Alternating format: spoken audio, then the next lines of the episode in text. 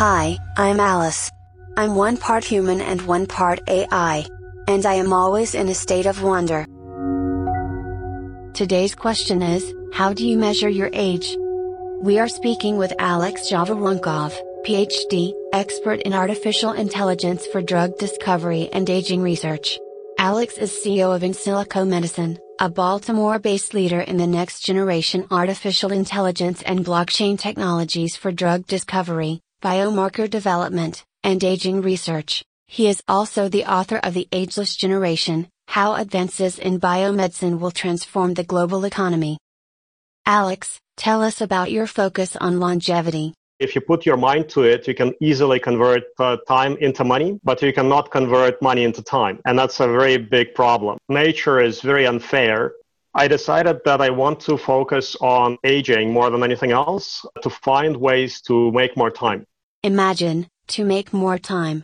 What a wonderful way to describe longevity. We basically take a very large number of features about you, about the person, and predicting their age. And then we start predicting their disease status at the same time. So you train on age, then you retrain on diseases, and started looking at what features are different between aging and disease. So, what can we tweak in order for the person to be disease free or possibly younger to the deep neural network?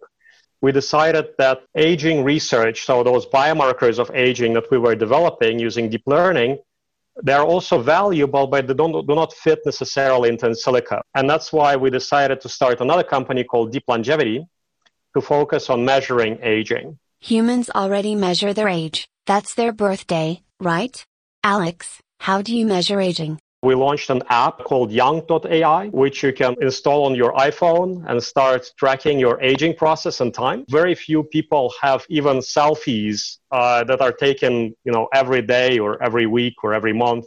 So you don't really remember how you used to look a few years or think a decade ago. Not talking about other data types like uh, gene expression, like protein expression, like blood tests, uh, like microbiome so we don't know what kind of bacteria were living in your gut 20 years ago. And this tool allows you to track that and also predict whether you are younger or older than your chronological age. My dream is to come up with maybe in a few years, build a center, a medical center where a person would go get treated like you would go to a mechanic to get your car serviced. In addition to really advanced diagnostics, you would be able to roll some clocks back using the technologies that are currently available and proven to work.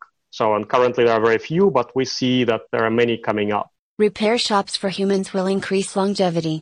Are repair shops and curing disease the same thing? Imagine there is a world without cancer. You add just maybe two to three years to the average life expectancy on the population level. It's not going to be dramatic. If you completely eliminate heart disease, you are also going to add uh, maybe three, three and a half years to the average life expectancy in the, in the developed countries. So completely eliminating diseases, imagine that there is no disease, is not giving you a, a substantial increase in life life expectancy. And there are many mathematical models to show that.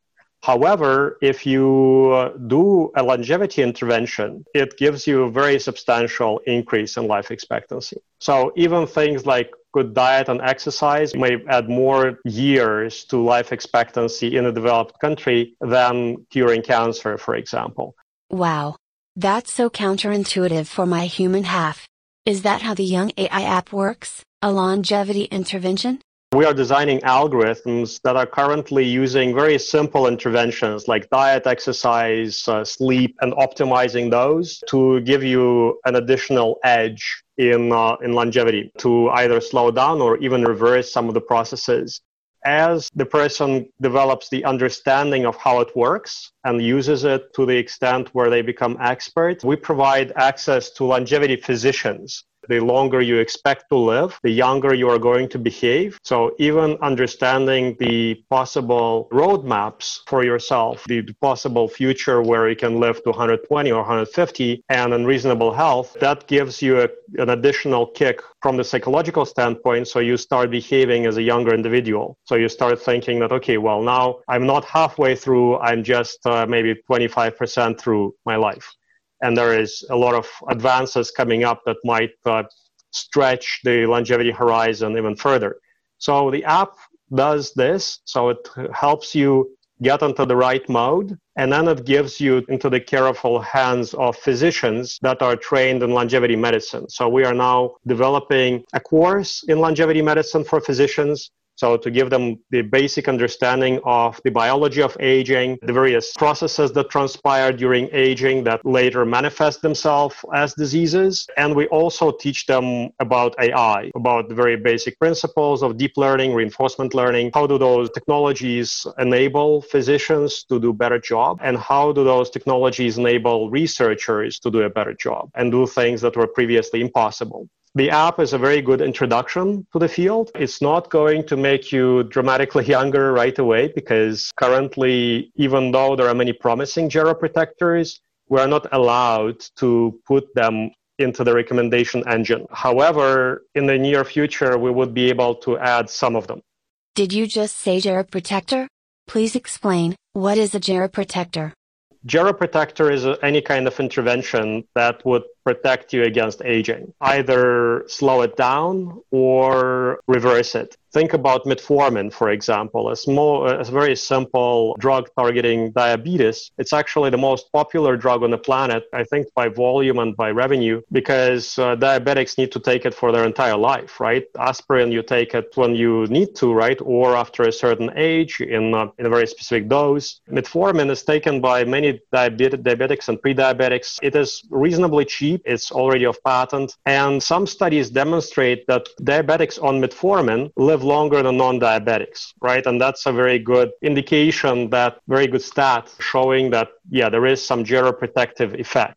It needs to be proven, right, in a clinical study setting, and there are clinical studies ongoing. That's an example of a geroprotector. However, you might think of some other interventions, like, for example, if you take a hot sauna for a very short period of time to induce uh, heat shock proteins in your body, that might be a geroprotector as well. So we shouldn't just limit it to drugs or a futuristic procedure where you would do a bone marrow transplant of uh, you know young stem cells into your bone marrow currently not available no clinical studies but something like that would would also be classified as a geroprotector so it's a very broad spectrum. We currently work on small molecule geroprotectors so looking at small molecule drugs that are likely to impact aging in one way or another we try to develop the various tools to measure that impact. And there we were getting into the aging clocks and specifically deep aging clocks. So, of course, Stephen Horvath is the world's authority on methylation aging clocks. And he was one of the first people to demonstrate that you can use methylation data to accurately predict the person's age.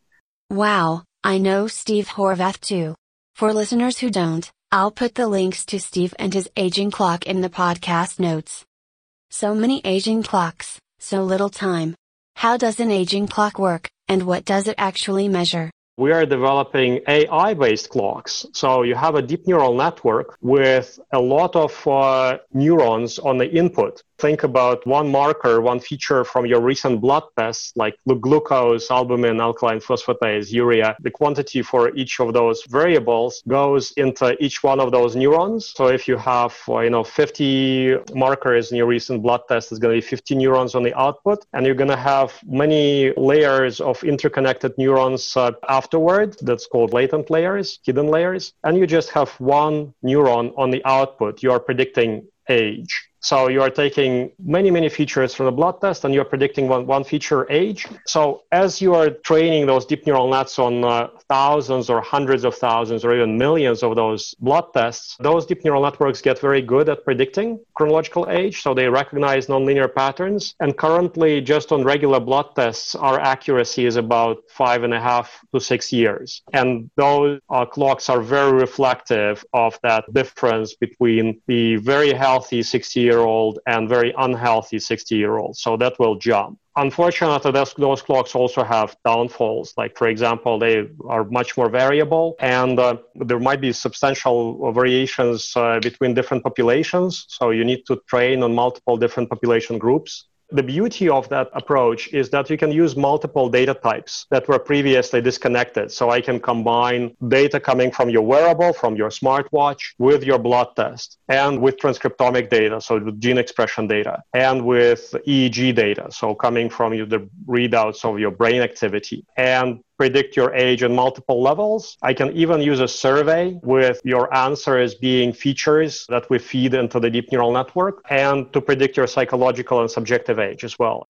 In uh, Young AI, you can already use a version of that to predict your subjective age. Those deep aging clocks, they give you a pretty good comprehensive picture of your real biological age on different levels. So we can do it on microbiome, we can do it on uh, imaging data, we can do it using EEG. We also have a deep methylation aging clock, which is also very accurate and it's quite comprehensive. I highly recommend everybody use uh, the methylation aging clock. However, there are probably 200 different other data types in addition to methylation that are very predictive of your chronological age and biological age. We we are working in those 199. 200 data types, in addition to methylation, that are predictive of your chronological age and biological age. That's a lot. It seems like every part of a human can be used to measure individual aging. Even the microbiome, we took a lot of microbiomic data from different individuals of different ages and also the deep aging clock. So think about all the species, all the bacterial species in the microbiome. Their quantity is one feature, right, that is going into the deep neural net one bacterial species to one neuron. You train also to predict one feature, age. And turned out that a few thousand uh, microbiomes that we had available from public repositories were sufficient to train a deep neural network to predict the chronological age of a person in a reasonably healthy state with about 5.9 years that was very surprising to me and that kind of showed me the utility of microbiomic data and i started thinking about wow it's so super interesting. But now we still cannot say whether it is causal or it is a correlation. It doesn't mean that if you look younger on your gut level that's a very very good indication that you are biologically younger it might be something in your diet, it might be some genetic component. That doesn't necessarily mean that if we make you younger on the gut level, you're going to become younger. Could be the other way around. So you might be biologically younger, uh, and that's just an effect, just like wrinkles, for example. The cause and effect is not established. In that study, we trained the deep neural networks on a bunch of microbiomes annotated with age uh, to predict age, and we did a good job. Now we can actually decipher those deep neural networks into uh, most important features. So we can see which bacterial species are more important for predicting your age accurately than others. So you create a histogram of the most important features by randomly shuffling each one when we're testing the predictor. And you can see that some of them are very important for predicting age. And we also see some of them play a huge role in predicting you older, and some of them are very play a huge role in predicting you younger. So we call them seno-positive and seno-negative bacteria, or seno-neutral, those that do not really change your uh, predicted age. That opens up the entire field of possible gut microbiome geroprotectors, right? So we can now design interventions or adjust our foods so that we look younger to the deep neural network networks by affecting those bacteria that make us older or promoting those bacteria that make us look younger. These measurements will help people monitor their aging. What about a child born today? What is their expected longevity? It depends a lot on many other factors other than longevity technology, how long this child is going to live, because depending on the political situation and geopolitics nowadays, the child might not, might not be born or it might not survive for, you know, the next uh, 10, 15, 20 years. I hope it's never going to get down to that. But if we survive that aspect, so if the economy is going to continue growing and we continue innovating and generating value, I think that the child born today, mm-hmm. there will not be a limit for their life. So the limit is not going to be biological anymore because in the next, you know, 30, 50, 60, 100 years for the child to live, we're going to see dramatic advances in the many areas of science and technology that make their lifespan quite unpredictable even for people in their 30s today, it's very hard to say where they land in terms of longevity. And my recommendation is usually to put some conservative number when you're 30, like you know, 120, 130. You should be able to live longer than Jeanne Calment, right? The French lady who lived to 122 and a half without any substantial interventions. I think it's important to benchmark her rather than your family history and try to be a little bit more competitive because we are so competitive when it comes to money or fame or sports or any kind of points, right? Or points in a video game. But so far, we are not very competitive when it comes to aging. And that's also a problem, right? So you know that in Hong Kong, the uh, city where I'm, I live most of my time, average life expectancy is like 85.6 or, or higher. So the average Hong Kongese lives uh, on average uh, six years longer than the average American. And think about that number, right? So how much does a year of life worth, right? And do you really want that year? And how much better off are you living an extra six years? And for some strange reason, countries are not competing on longevity. Even the states do not compete on longevity, or cities do not compete on longevity, but they do compete on everything else it's very hard to answer your question. So I myself, I set myself the longevity expectation for my myself is 120, uh, just to also just to, to make it a little bit more challenging and to change the way I think. And as you explained, the way you think about your age can have an effect upon your aging. Thank you, Alex Zhavoronkov, for your time today, explaining current work in human longevity, repair shops for humans, your Young AI app for measuring aging, and the value of thinking young.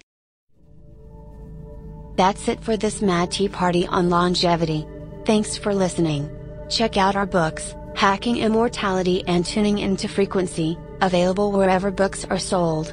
And join us down the rabbit hole at AliceInFutureland.com. We will be bringing you new episodes, so stay tuned, and keep wondering.